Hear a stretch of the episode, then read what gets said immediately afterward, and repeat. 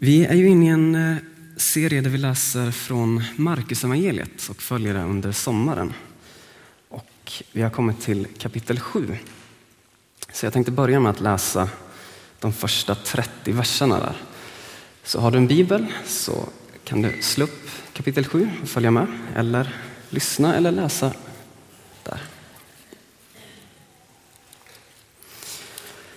Fariseerna och några skriftlärda som hade kommit från Jerusalem samlades kring honom. Och de såg att några av hans lärjungar åt bröd med orena händer, det vill säga utan att tvätta sig.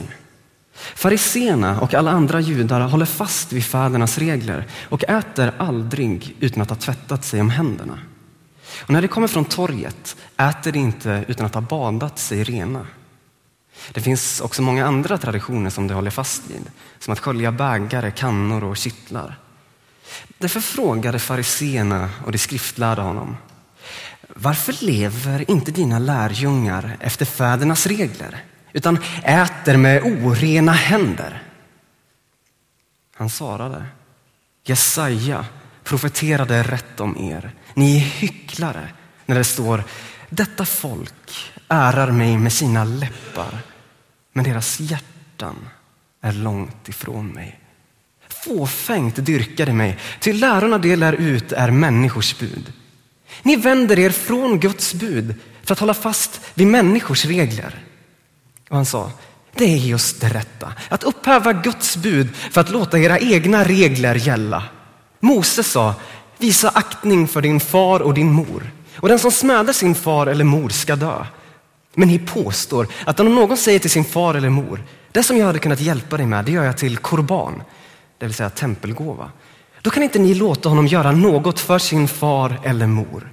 Så sätter ni Guds ord ur kraft genom de regler som ni har ärvt och för vidare.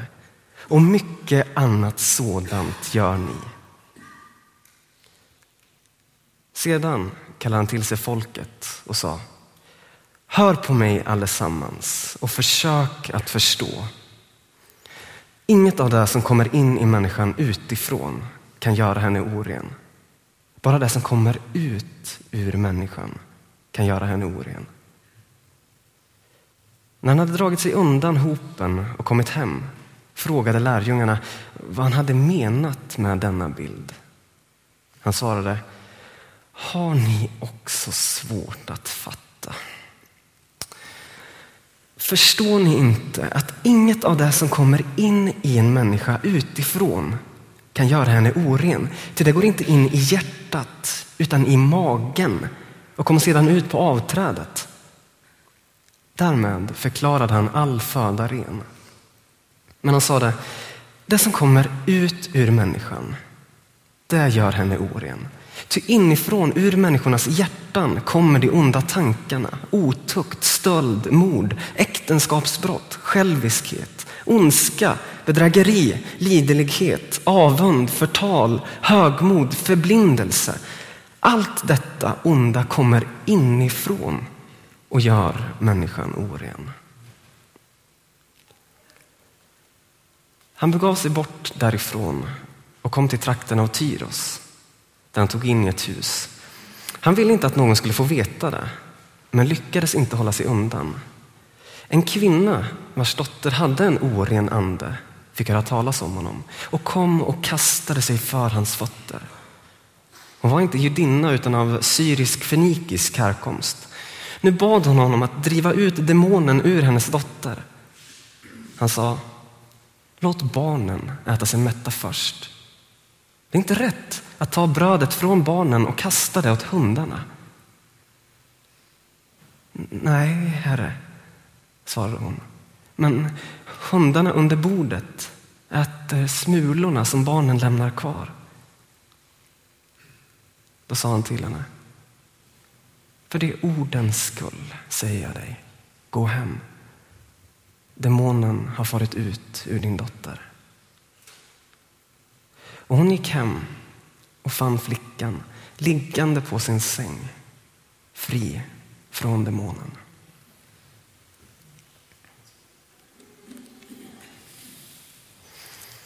Jag tackar dig Herre för ditt ord. Jag tackar dig för din heligande. Jag ber att du ska tala till oss idag. Att du ska leda mig när jag lägger ut den här texten och att du ska vara med och öppna våra öron så att vi hör vad du vill säga, Herre. Amen.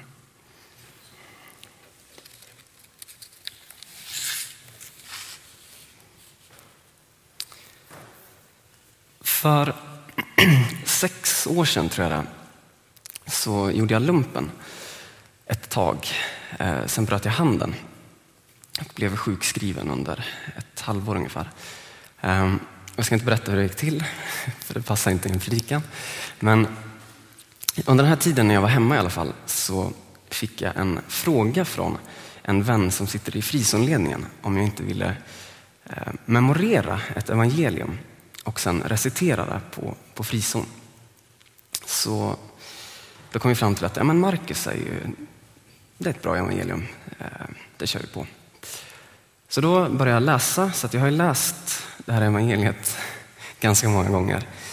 Och det finns många häftiga texter, många liksom också speciella texter som man inte riktigt förstår sig på. Som är så här, vad, vad är det här för text egentligen? Varför gör Jesus så här? Eller vad, vad betyder det här? Och under den här perioden liksom, när jag bearbetade Markus så var det två texter som jag liksom så hade svårt med och inte riktigt förstod eller eh, ja, som jag tyckte stack ut på något sätt. Och de två texterna kommer, eh, har jag fått nu under den här sommaren. Dels är den här texten om den syrisk-fenikiska kvinnan. Den ska jag predika om över idag. Och nästa text ska jag predika om om några veckor. Eh, så det, det känns ganska spännande, men ni eh, får ju såklart pröva det jag säger. Jag tycker särskilt i texten hur Jesus bemöter den här kvinnan. Så jag tycker att man liksom, man känner inte, eller jag känner inte, inte riktigt igen Jesus från de texterna man haft innan. Vi vet ju att liksom, Guds frälsningsplan är via judarna och att Gud vill visa för alla andra folk att han är Gud genom att välsigna och låta det här folket vara ett liksom, tecken för alla andra folk. Men ändå, när Jesus kommer liksom, så ser vi hur han väljer att gå genom Samarien där ingen jude gick. Man går inte dit. Liksom. Där, där är inga judar, det är de här avfallna. Man är inte där. Han går dit och möter kvinnan vid Sykars brunn.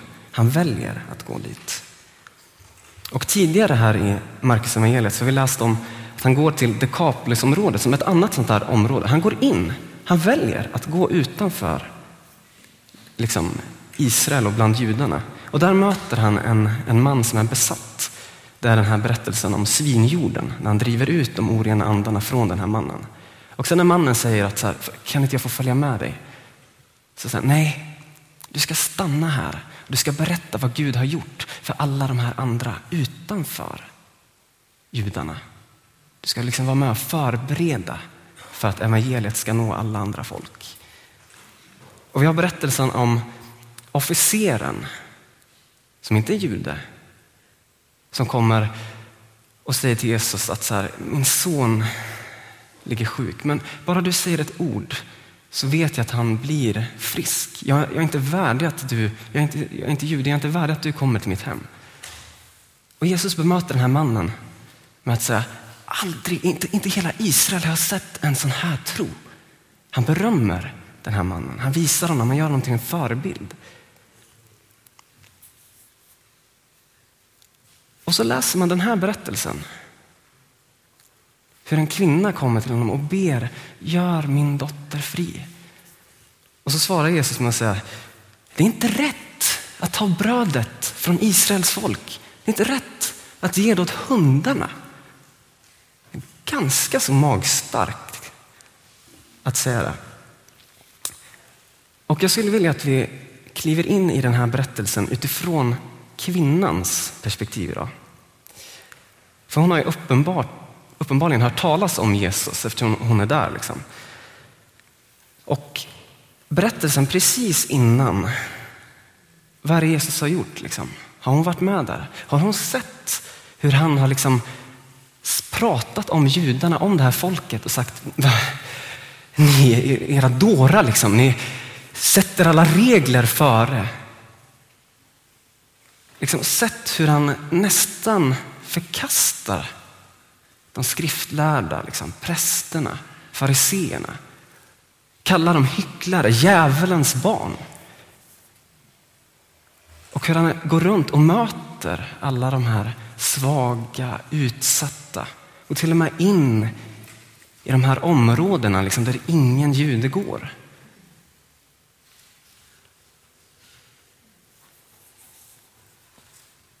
Och så säger Jesus att hon är en hund. Och jag skulle kunna tänka mig, om jag var, om jag var kvinnan där, så skulle jag tycka att jag hade all rätt i världen att säga, ja men vadå brödet som ges till barnen, de tar ju inte emot det. Har du inte sett ditt folk? De förkastar ju dig. Men jag kommer här, jag är hungrig, jag vill ha brödet. Eller hon skulle kunna ställa sig upp och gå. Jag kan inte finna mig han kallar mig hund.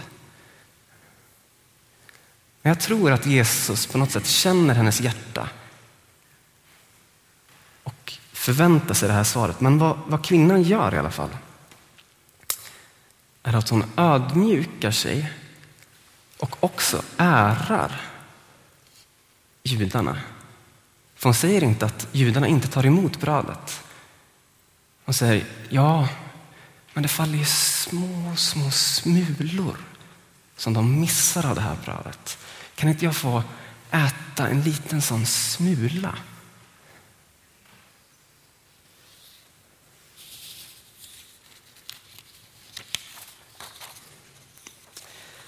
Jag tycker den här, den här kvinnans liksom bemötande av att ödmjuka sig, att hedra eh, judarna, men att fortfarande, liksom, men snälla, fortfarande tränga på liksom, och be om att man gör något, är eh, väldigt starkt. Det, där, det har rört mig när jag har läst den här bibeltexten. Och jag tror att vi har väldigt mycket att, att lära oss av den här kvinnans sätt att handla. Och jag skulle vilja berätta om två andra personer som jag vill lite koppla ihop med hur den här kvinnan handlar. Och den ena är Heidi Baker. Jag vet inte om ni har hört talas om henne, men hon är missionär i Mosambik bland eh, föräldralösa barn så tar hon hand om de här barnen. Liksom. Och eh, det har senaste åren har varit liksom explosion av Eh, under som händer. Brödunder liksom, och eh, ja, allt möjligt. Massor av kyrkor har skapats. Liksom. Hur många som helst. Det är en jätteväckelse i Mosambik. Eh, och Heidi Baker var i Sverige nu i sommar på en konferens som heter New Wine. Så jag var där med några vänner och man kan väl säga, om man kan säga att en konferens har ett dragplåster så skulle jag vilja säga att hon var det. Eh, mer än, eller ja, det är klart att Gud är dragplåstret. Men, eh, men det är väldigt, det är väldigt spännande liksom att höra vad hon säger.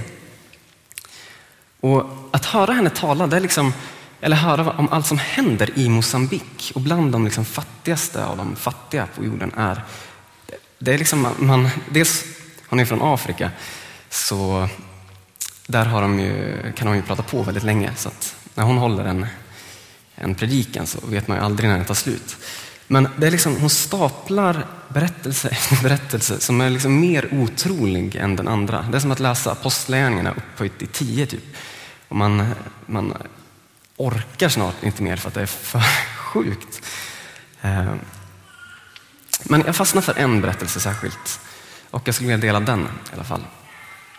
Och eh, vill ni ta del av fler så kan ni köpa en bok hon har skrivit om det som händer där. Eh, den heter Driven av Guds kärlek.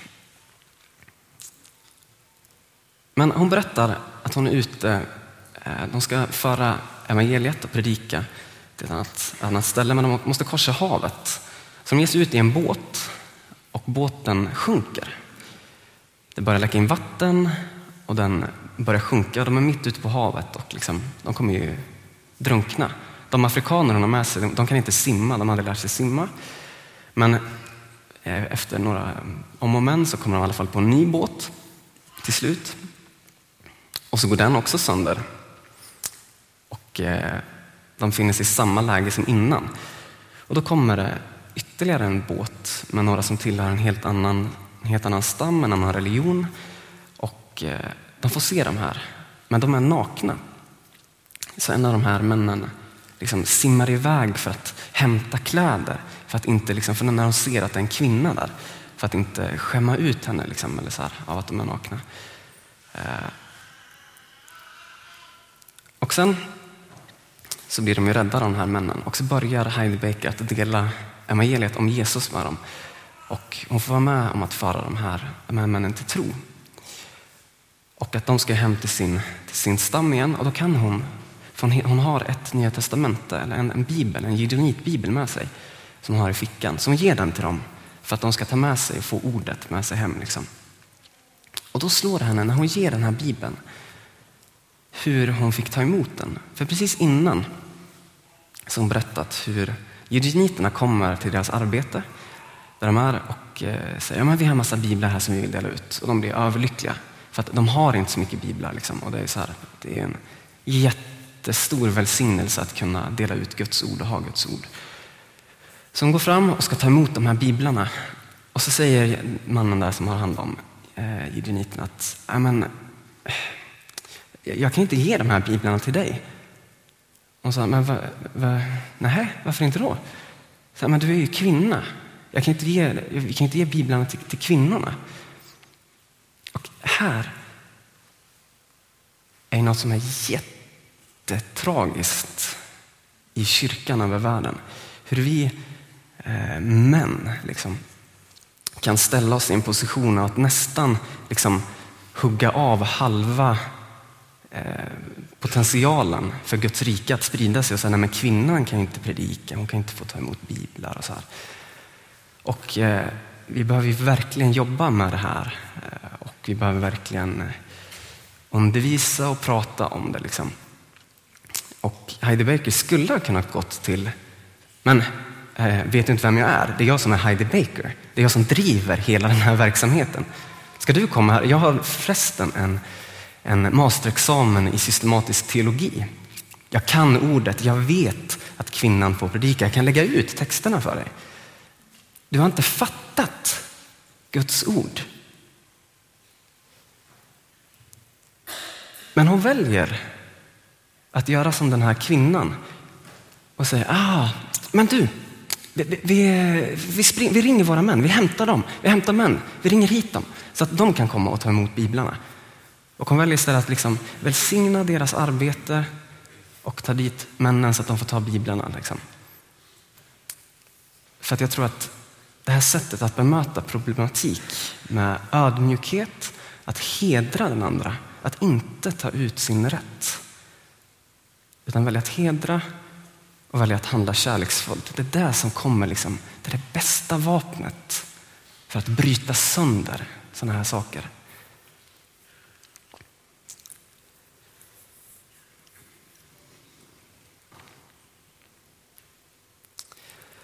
Och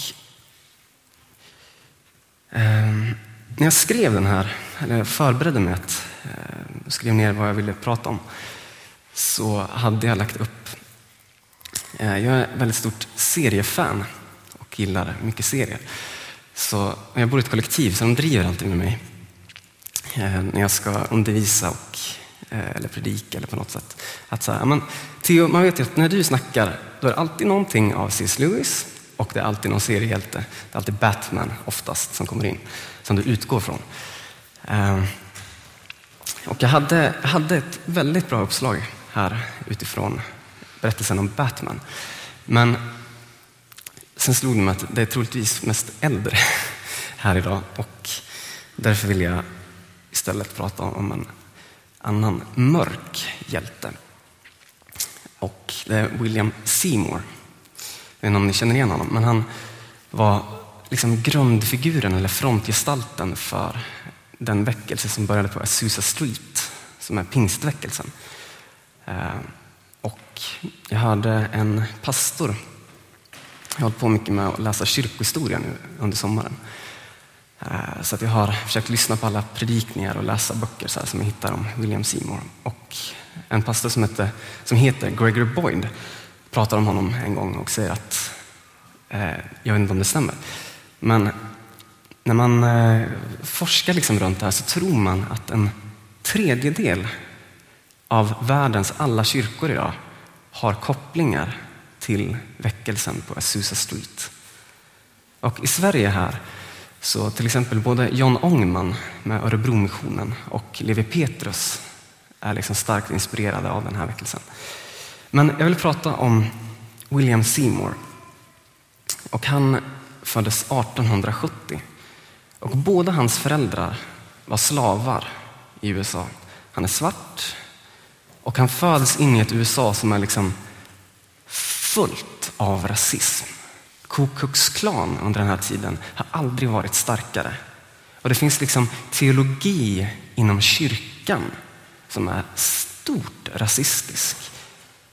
Och liksom, det är vita och svarta kyrkor och så vidare. Och det är liksom, de svarta kan inte gå på vitas toaletter, de kan inte komma in i vissa hus. De får ha särskilda områden och är starkt begränsade. Och han föds liksom in, in i det här med de sämsta tänkbara möjligheterna. Två föräldrar som är slavar. Och han får jobba hårt i början. Och han är med om en sjukdom som gör att han förlorar synen på ena ögat. Så han är enögd. Dessutom har han en arbetsskada som gör att han blir alldeles ärrad i alla hans kinder. Liksom. Eh, så eh, han är inte så vacker att se på. Men, eh, så därför har han alltid skägg för att dölja alla de här ärren och så. Men han är med om en nära döden-upplevelse, precis som Martin Luther. Och i det här så säger han till Gud att om du låter mig överleva så ska jag viga mitt liv till dig. Liksom. Och eh, jag tror Gud tänkte, ah, det där är en bra deal. Den här killen är ju bra att hela. Liksom. Eh, jag tror han vill hela alla. Men Seymour blir frisk och han väljer att han vill studera Bibeln, han vill bli pastor. Så han beger sig till eh, en bibelskola som Charles Fox Parham har startat. Och han brukar man också se som en av liksom de första grundfigurerna till det som kom att bli pingstväckelsen. Och han har liksom börjat med Eh, eh forma en teologi utifrån apostlagärningarna och prata om andens gåvor igen som har varit ganska, man har inte gjort det på väldigt, väldigt länge. Liksom. Och eh, de har börjat utforma den här teologin om andedop och så. Och jag ska inte gå in på några teologiska diskussioner. Eh, och jag är IFK så att jag skulle uttrycka teologin på ett annat sätt. Men i alla fall, de har en hunger här efter att få se Gud verka på ett konkret sätt och få se han göra under och använda liksom, oss vanliga dödliga. Så William Seymour beger sig hit och säger, kan jag få gå i din bibelskola? Kan jag, få, liksom, jag vill sätta mig in ännu mer i det här. Kan jag få bli din elev? Och så svarar den här väckelsefiguren. Ah, det går ju inte. Du är ju svart. Du kan inte få, du kan inte få sitta bland oss vita.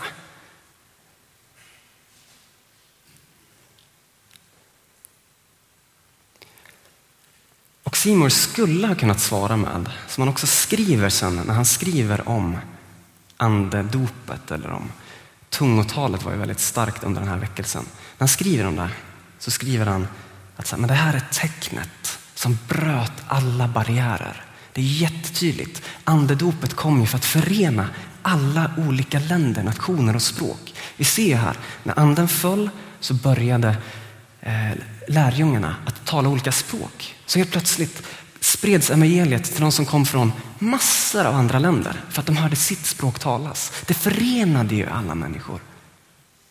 De kunde kommunicera med varandra.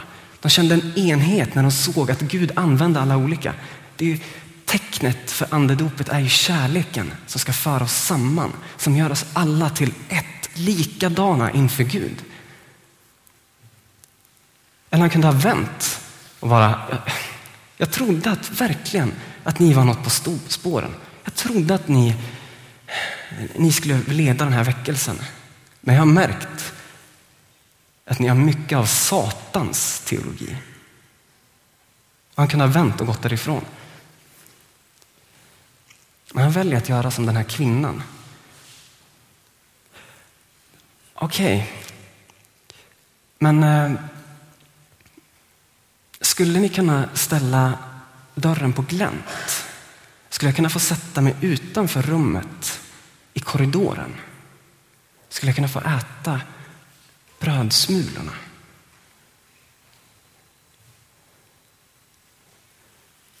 Och det får han göra. Så han får den här utbildningen och via att han är på den här skolan så kommer det dit folk liksom också och besöker skolan. Och eh, en kyrka ser och får höra Simon tala och blir väldigt inspirerade och frågar, kan inte du komma, kan inte du börja som pastor i vår kyrka? Så han lyckas skrapa ihop pengar att åka iväg till den här kyrkan. Och han ser det verkligen när han, eh, som liksom, det här är Guds kallelse. Äntligen få, få liksom, möjlighet att börja predika i en kyrka. Så han har inga pengar, han åker dit och kan börja predika börja predika om att Gud vill använda oss, börja predika om andens gåvor. Och det där, det var inte alls, det ville vi inte alls höra. Så han blir utslängd från den här kyrkan. Och så kommer han ut på gatan, han har ingenting. Han har satsat sina pengar, det han hade, på att åka hit. Han såg det som Guds ledning. Och så står han där, utslängd från kyrkan men då är det en kristen broder som tar, sig hand, tar hand om honom och säger, men äh, kom hem, du kan få bo hos mig. En vit bankman. Jag tror han var vit i alla fall. Eh, som jobbar på banken. Så Simon flyttar in där, han bor där, han har inget jobb. Men medan den här mannen är på banken så spenderar Simon all sin tid i bön och att läsa Bibeln. Och det här fortsätter han med. Och det här sprider sig, liksom, att han, hans sökande efter Gud smittar av sig. Så folk börjar samlas där, liksom, var med på de här bönemötena, på de här bibelstudierna, ansluta att söka Gud tillsammans med William Seymour. Och så föreslås Seymour när de har blivit en grupp att kan vi inte fasta ihop? Kan vi inte ta en tio dagars fasta? Så de fastar och sen efter de här tio dagarna har de en gudstjänst och så bryter de igenom och det börjar hända saker. Folk börjar bli friska, folk börjar tala i tungor och de får möta Gud. De får möta Guds kärlek på ett sätt de inte varit med om tidigare. Och det är startskottet till Azusa Street. Folk börjar samlas, till slut får de inte plats där längre. Altanen som de har stått på utanför huset, den går sönder. Men de hittar ett ruckel på Azusa Street, ett hus, där de börjar ha gudstjänster. Och det samlar massor av folk från alla olika nationaliteter, från alla olika samhällsklasser, alla olika raser.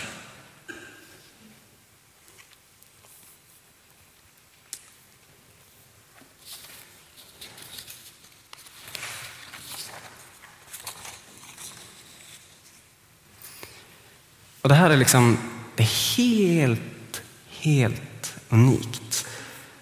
Och också det här, det finns hur många berättelser som helst om vad som hände på Azusa Street. Och eh, skulle ta De, de, höll på, de hade gudstjänster dygnet runt, liksom, sökte de i bön. I tre års tid vet man att det pågick dygnet runt. Så det skulle ju ta tre år att berätta alla berättelser. Men eh, jag vill dela tre små saker. Dels precis i början, så Jenny Evans Moore, som kom att bli hans, William Seymours fru sen. Hon, eh, hon har aldrig spelat piano och de var ingen lovsångsledare. Men anden faller över henne och hon känner sig ledd till pianot. Så hon sätter sig vid pianot och börjar spela. Sedan dess kan hon spela alla låtar, vilken man än bad henne spela. Och hon spelade och sjöng på massor av olika språk. Så att alla människor från olika länder kunde stämma in i den här lovsången till Gud. Och det står berättat om att när alla de här olika människorna från olika kristna samfund också, det var många katoliker som anslöt sig. När de lovsjöng Gud tillsammans så står det berättat att vissa tillfällen var det som att hela himlen öppnade sig och hela änglaskaran stämde in i den här lovsången av Gud, eller till Gud. Det finns en annan berättelse om en ung tonårstjej som är 17 år. Och eh, hon är där och ber och sen så känner hon sig ledd till en man som kommer in, i, eh, in på Azusa Street. Så hon går fram till honom och så börjar hon att tala i tungor. Och så talar hon i tungor ett tag. Eh, och jag skulle vilja säga, känner du dig du borde känna dig väldigt ledd av Gud om du vill ge dig på det här. För antingen så är det från Gud, eller så kommer du skrämma bort den här personen för alltid från kyrkan kanske. Men det hon har gjort, för han blir helt tagen efter det här och säger, kan du hebreiska? Eh, nej, jag är, jag är jude. Jag tror inte alls på, jag har kommit hit för att liksom ta del av och skriva och se hur ni kristna har liksom helt missuppfattat allt. Få se det här sjuka som håller på här på Susa Street för att liksom knäcka er. Och så har du, kommer du till mig och talar hebreiska och berättar vem jag är. Berättar om hela mitt liv, vad jag gör här. Och säger att Gud har en plan för mig, att Gud älskar mig. Och det var massor av under som hände. Men Seymour betonade alltid kärleken som det viktigaste för att en person var fylld av anden. Och han såg det största undret med det här var att det samlade alla olika människor. Jag har helt glömt bort, jag har bilder på det här. Men vi skulle kunna sätta igång en bild så får ni se. Där är Seymour. Han sitter hemma och läser Bibeln. Och vi kan ta nästa bild också. Här. Det här är ledningen av Azusa Street. Och det som är så enormt när man kollar på det här kortet, ni ser Simon där i mitten. Men så ser man också att det är en blandning av svarta och vita och minst lika många kvinnor som män. Många av de största ledarna inom Azusa Street var kvinnor. Alla de här sakerna är helt unikt, särskilt i det USA som de lever i. Och det blir också så att vita, oftast män, men även kvinnor, tränger sig in i det här som sker. Och säger så här kan det inte vara. Det här är ju helt förkastligt. Vi kan inte blanda alla raser så här. Det, är ju, det här är liksom, Gud äcklas av det här. Och det blir massor av brytningar. Folk börjar starta, den här Parham som var på den här teologiska skolan som var en del av liksom pingstväckelsen från början, en av grundfigurerna, bjuder Simon in och säger kom, kan inte du komma hit på Azusa Street, vara en del i ledningen och vara med i det här. Och paren kommer dit för, för Simon tänker sig att så här, men han har ju bara uppdelat med vita och svarta och så här, för att det är så kulturellt att han, han vågar liksom inte riktigt för att det skulle inte funka. Men här funkar det. Här har vi startat en kultur där det är okej. Okay. Och då kan han bli en jätteviktig frontfigur. Och paren kommer dit och uttalar sig extremt negativt över det här och lägger ut liksom teologiska poänger hur eh, väldigt lik Ku Klux Klans liksom, teologi av att, men ni vet ju att syndafloden på Noas tid, den kom för att folk började blanda raserna. De gifte sig med varandra. Det var därför syndafloden kom. Och vi vet ju att de tolv lärjungarna, det är ju, de är ju anglosaxer. Det är ju den anglosaxiska rasen. Och här, här ser man hur, hur vita män följer efter och beter sig som sådana där negrer. Det går inte. Så han tar efter, tar samma namn som Azusa Street och startar en konkurrerande församling och får med sig massa dit. Och så börjar fler och fler bryta sig ut från det här. För att man kan inte köpa att man liksom... Man kan inte köpa det här. Och sakta men säkert så liksom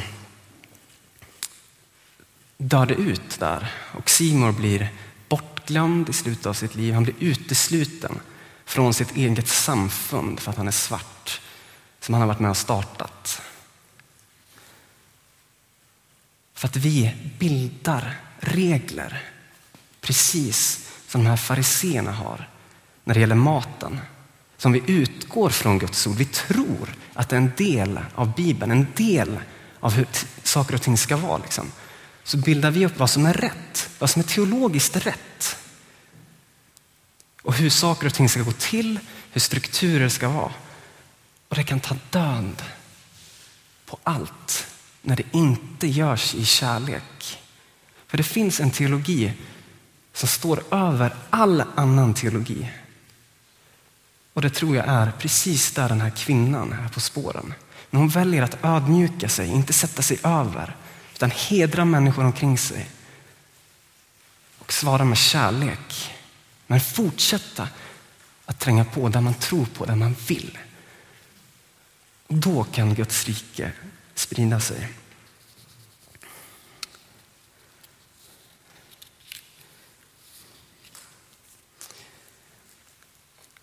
Seymour, han eh, pratar i princip aldrig om sig själv. Och i alla de här konflikterna som blev så har även hans motståndare beskrivit honom när de går fram, liksom, lägger fram alla teologiska poänger eller allt liksom så här, som är fel och som de måste rätta till så står det att han svarar med att han sitter helt lugnt och lyssnar men ler och visar sin kärlek till dem. Och det står att vissa så här, till slut, vi, kunde inte, vi kunde inte göra någonting mer för att vi skämdes så över oss själva när man konfronterade Simor. Liksom. Och eh, efter den här splittringen som sker med Parham så berättar han för en, liten, för en ung kille om en dröm han haft. När han säger, jag drömde att jag gick genom en skog och överallt så började eldar att brinna. Och jag såg en predikant, en predikant springa fram och försöka släcka alla de här eldarna. Men den spred sig ut över världen. Och idag är en tredjedel, kanske, av alla kyrkor liksom, kopplade till det här. Men vi har tappat ibland lite av kärnan. Där kvinnor och män var lika, där alla raser var välkomna. Där alla olika liksom, samfund kunde samlas. Där rika, fattiga kunde samlas tillsammans där alla var ett och lovsjöng Gud tillsammans.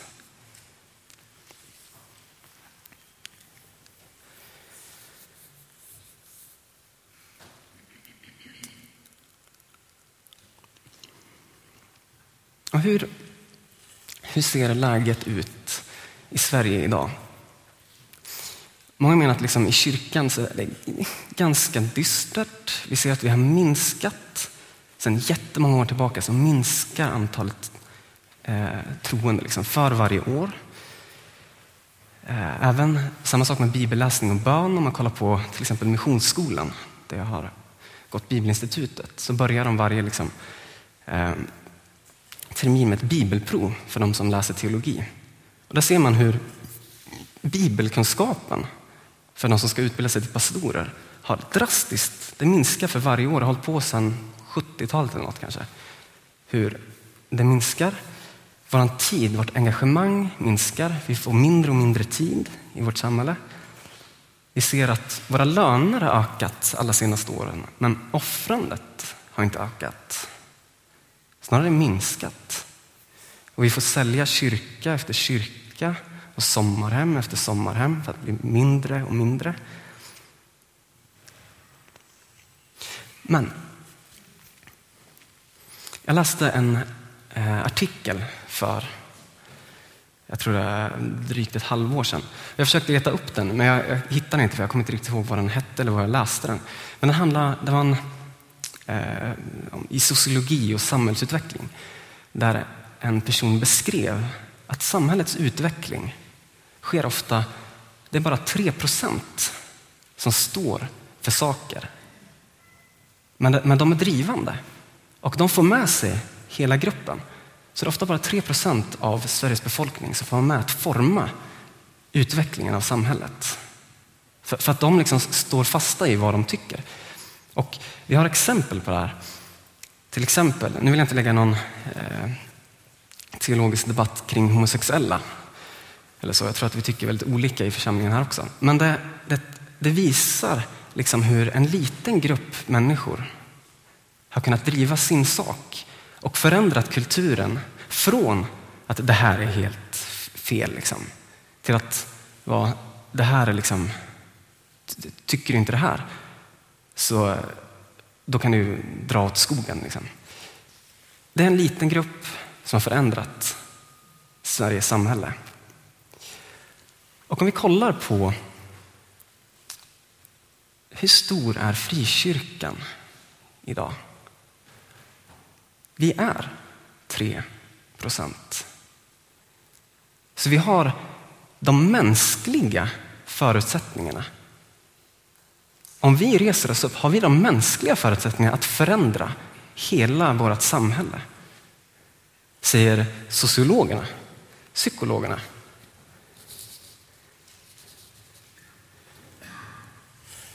Seymour. Han hade inget av de mänskliga förutsättningarna. De tog aldrig upp kollekt under något möte. De hade inte de rika, insatta, stora teologerna med sig. Och när de försökte bjuda in dem så krossade de, försökte göra allt för att krossa det här. De var svarta. De var fattiga. Men de fick förändra hela världen. För att vi som troende, vi har liksom, när vi reser oss upp och försöker möta människor med kärlek omkring oss så har vi hela himlen till vårt förfogande. Gud vill liksom använda varje liten kärlekshandling till att sprida sitt rike. Så hur mycket större är inte oddsen på våran sida för att förvandla Sverige. Liksom.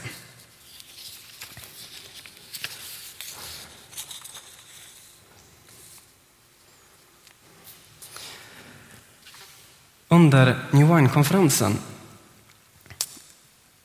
så profeterade Heidi Baker över, över Sverige och sa att hon såg att det är på väg en väckelse över vårt land.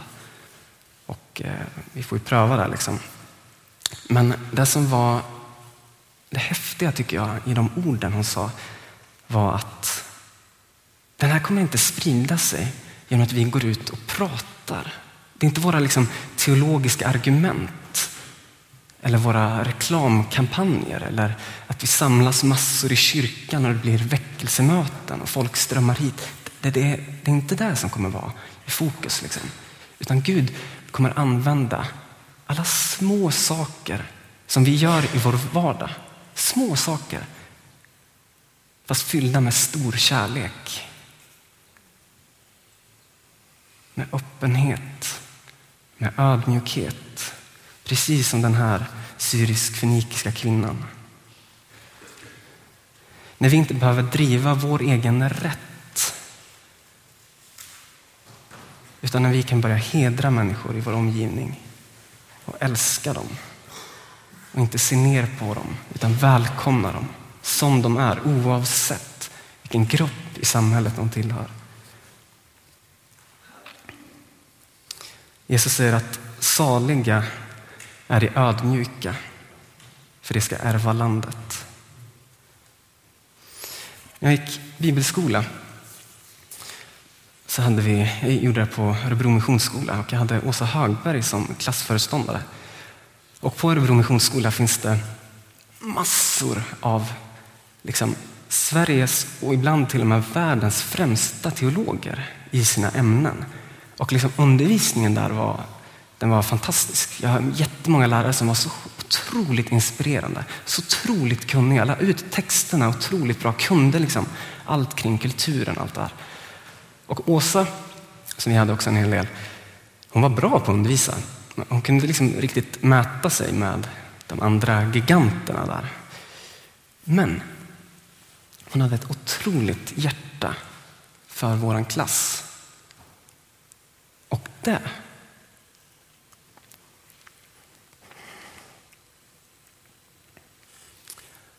gör skillnad.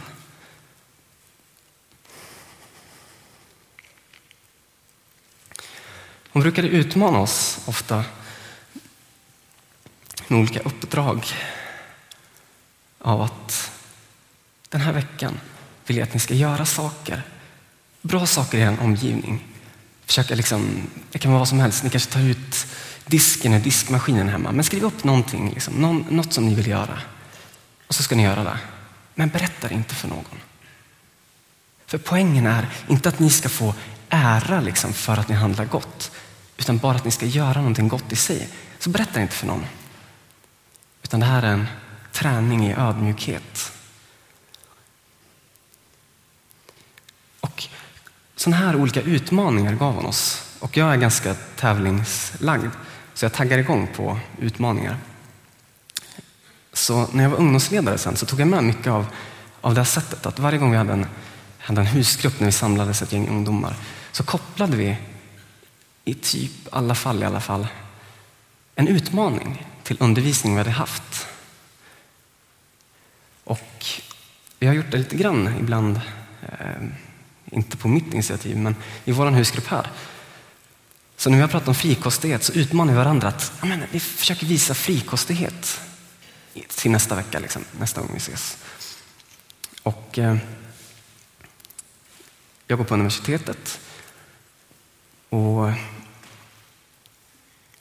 en person på universitetet som jag gick i samma grupp med.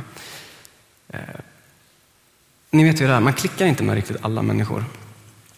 Och jag, vi klickade inte riktigt alls. Jag tyckte att den här personen betedde sig riktigt svinigt, riktigt översittaraktigt mot folk i omgivningen. Och liksom påpekade deras brister, men du är ju du är så tjock. Och så vidare. Den här veckan vi hade den här utmaningen så hamnade jag, jag stod i kö till ett café. Den här personen hamnade bakom mig i kön. Och skulle jag handlat rätt så kunde jag ha påpekat saker i hans beteende som man måste rätta till med. Men jag frågade, tjena, kan inte jag få bjuda dig på fika idag? Och ni vet ju hur man är som svensk. Så här, eh, jaha, ja, den där baguetten ska du inte ha. Jag tar nog den här skorpan och ett glas vatten. Ja, men, men det var, det var okej. Jag, jag fick bjuda den här personen på fika. Liksom. Eh, och det, det, kostade mig typ ingenting. En kopp kaffe. Liksom. Men när jag har mött, det är inte som att det har blivit en väckelse på liv nu, men när jag har mött den här personen senare så har den stannat upp, haft ett leende på läpparna och sagt Tjena Theo! Och det är en förändring. Det är en otrolig förändring. Jag vet inte vad som har hänt, liksom, men det är någonting som har hänt i vår relation. I hans sätt att bemöta i alla fall mig har förändrats. Och det är en kopp kaffe. En kopp kaffe.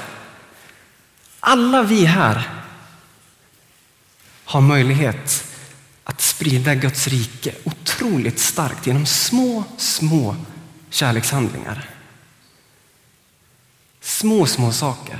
Det kan vara en kopp kaffe. Det kan vara att du möter någon persons ögon med ett leende och säger hej, vad kul att se dig. Hur är läget? Det kanske är att du åker hem till någon, fikar med någon. Gör, det kan vara vad som helst. Men det kan göra all skillnad i världen. För vi har himmelriket med oss. Gud kan använda de här små sakerna och välsigna med sin kärlek. Och vem vet, om vi reser oss upp på ett sätt där vi böjer oss ner så att vi inte står över folk i vår omgivning, inte ser oss som bättre utan svarar med ödmjukhet, med kärlek om att hedra de människor som är i vår omgivning. Om vi börjar med det. Hur kommer det se ut? Eller vi gör ju redan det såklart, men om vi på ett ännu mer tydligt sätt gör de här små sakerna. Hur kan vår hemmiljö förändras? Hur kan, kan vår arbetsplats förändras? Hur kan den se ut om ett år? Hur kan Ryttargårdskyrkans miljö och kultur vara här om ett år, om fem år? Hur kan Sverige se ut om tio år? Om vi som har himlen med oss och dessutom är 3 procent av Sveriges befolkning börjat älska människor i vår omgivning. Vad kan inte hända då? Det kan vara att du ödmjukar dig, säger förlåt till någon. Du kan ge upp den där kampen, den där prestigen. Även om det är den andra som har helt klart mer skuld i vad som har hänt. Lägg ner din rätt. Säg förlåt. Ödmjuka dig, visa kärlek. Och om någon kommer till dig och ber om förlåtelse så svara inte med att liksom, ja, jo du vet att jag blev väldigt sårad av det här och det här. Och du, du, du. Lägga ut allt som blev problemet med varför den här personen handlade så. För det vet den redan, det är därför den säger förlåt. Svara med att för att du ber om förlåtelse. Nu lämnar vi det bakom oss.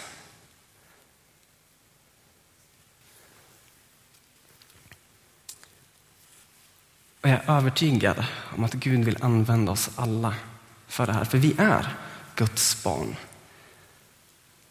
För Jesus bröt alla gränser mellan alla liksom, nationer och kön och allt, rika och fattiga. Så vi är alla Guds barn. Men även om du har gått på lögnen och känner dig som en hund eller som att du inte får ta del av hela brödet, att du bara får ta del av en liten, liten smula. Det är en lögn.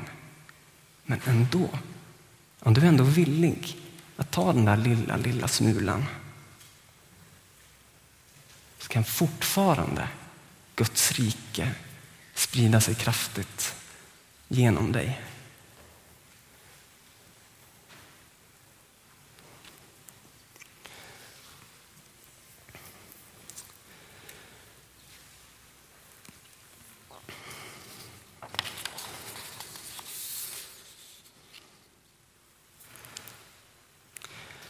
Det var någon som sa en gång att världen ska se att ni är kristna genom den kärlek ni visar varandra. Så jag vill skicka ut den här utmaningen till oss idag. Och om du känner för att böja knä inför korset, gör det. Eller om du vill, om du har något liksom otalt med någon annan i församlingen, försök klara upp det. Säg förlåt. Liksom.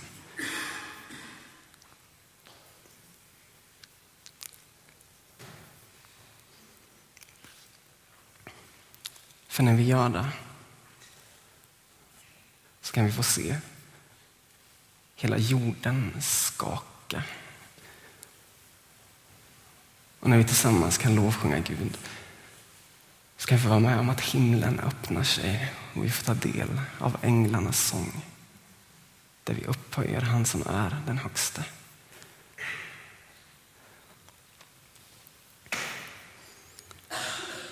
Jag tackar dig Jesus för den du är.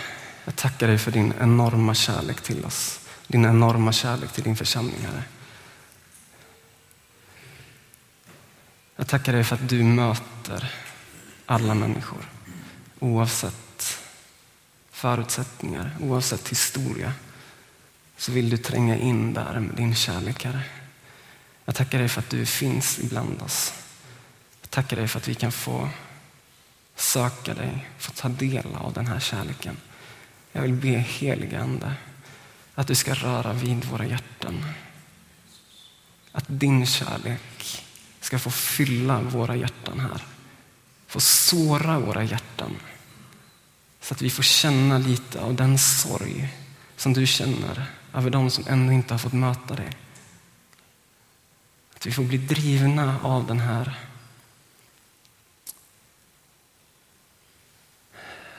känslan liksom, av människor som är förlorade omkring oss. Att vi kan få vara drivna av den kärleken som du har.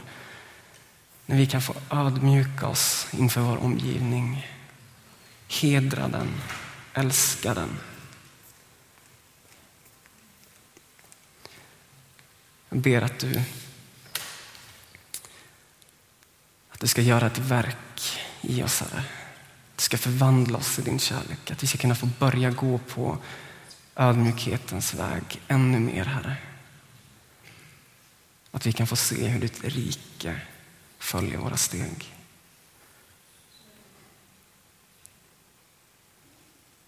Amen.